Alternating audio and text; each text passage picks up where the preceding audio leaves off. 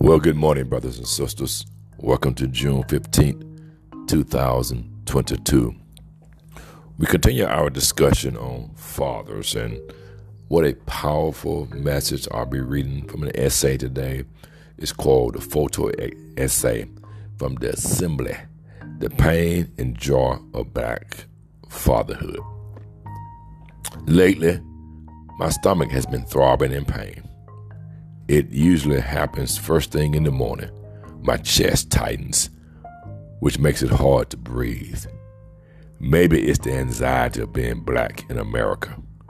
Maybe it's the heartburn from last night's pizza. Or maybe it's 30 pounds of a rambunctious three year old jumping on my bed and landing on my tummy. This is fatherhood, black fatherhood. Our image and presence is too often absent from product packaging, TV commercials, and family movies. But we are not absent from our kids' lives. Despite all the challenges we face, and there are a lot, we'll join dads across the nation this Father's Day by waking up to our kids gifting us fresh socks, t shirts, and underwear to replenish the holey ones.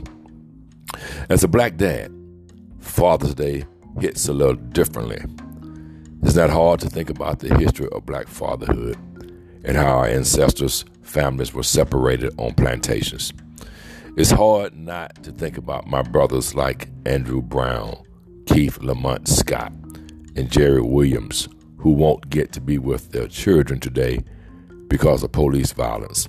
It's hard not to think about how part of my dad duty will include giving my kids the talk. How my brothers who are incarcerated are separated from their families with harsh sentences for nonviolent crimes. How COVID 19 and the country's history of medical racism have disproportionately killed us. We have to carry all of this while maintaining the responsibilities of parenting, and that's not easy.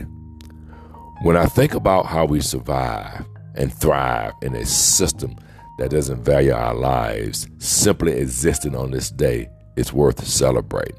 When we're helping our tiny humans do all the things, hand feeding taco, sitting through the 500th episode of Cocomelon, cleaning poop out of the bathtub, holding make believe tea parties, water gun fights, bath time, brushing teeth, helping them ride a bike, having story time, and giving them all the love is special. Every minute we spend with our kids is more than precious. It feels like an act of resistance. And so he, in this beautiful essay, if you will, he interviews several other fathers, and I'll read a few today and some more Thursday and Friday. Thomas Bard, Bard, I'm sorry, Thomas Bard, Asheville, North Carolina. Thomas lost a brother to opioids and a close relative to police violence. Both were black dads. But he, retain, but he retains a positive outlook on life. Black fatherhood is underrated, and I love everything about it, Thomas told me. I need to be there for my kids, and I'll consider myself a failure if I wasn't. My favorite thing is when they open their eyes because I'm so grateful to see them another day. And Kenneth Ocam, Ocam OKAM, Charlotte, North Carolina. I was walking around uptown Charlotte when I spotted Kenneth, this author says, walking with his family. We exchanged the black nod, and I told him how beautiful his family was. He looked like the happiest man alive, and he had every reason to be. Damian Fonville, we'll close with this one today. I don't even look at it as a job or a task. Fatherhood is a joy and fun. It's just amazing watching your kids grow and turn into a little you, said Damien. People still have a false perception about black fathers not being around and not taking care of their kids. So being a black dad makes me proud. It makes me want to give my kids everything in the world. Everything about being a dad is beautiful. It's a blessing. My favorite thing is getting to be a kid all over again with my kids.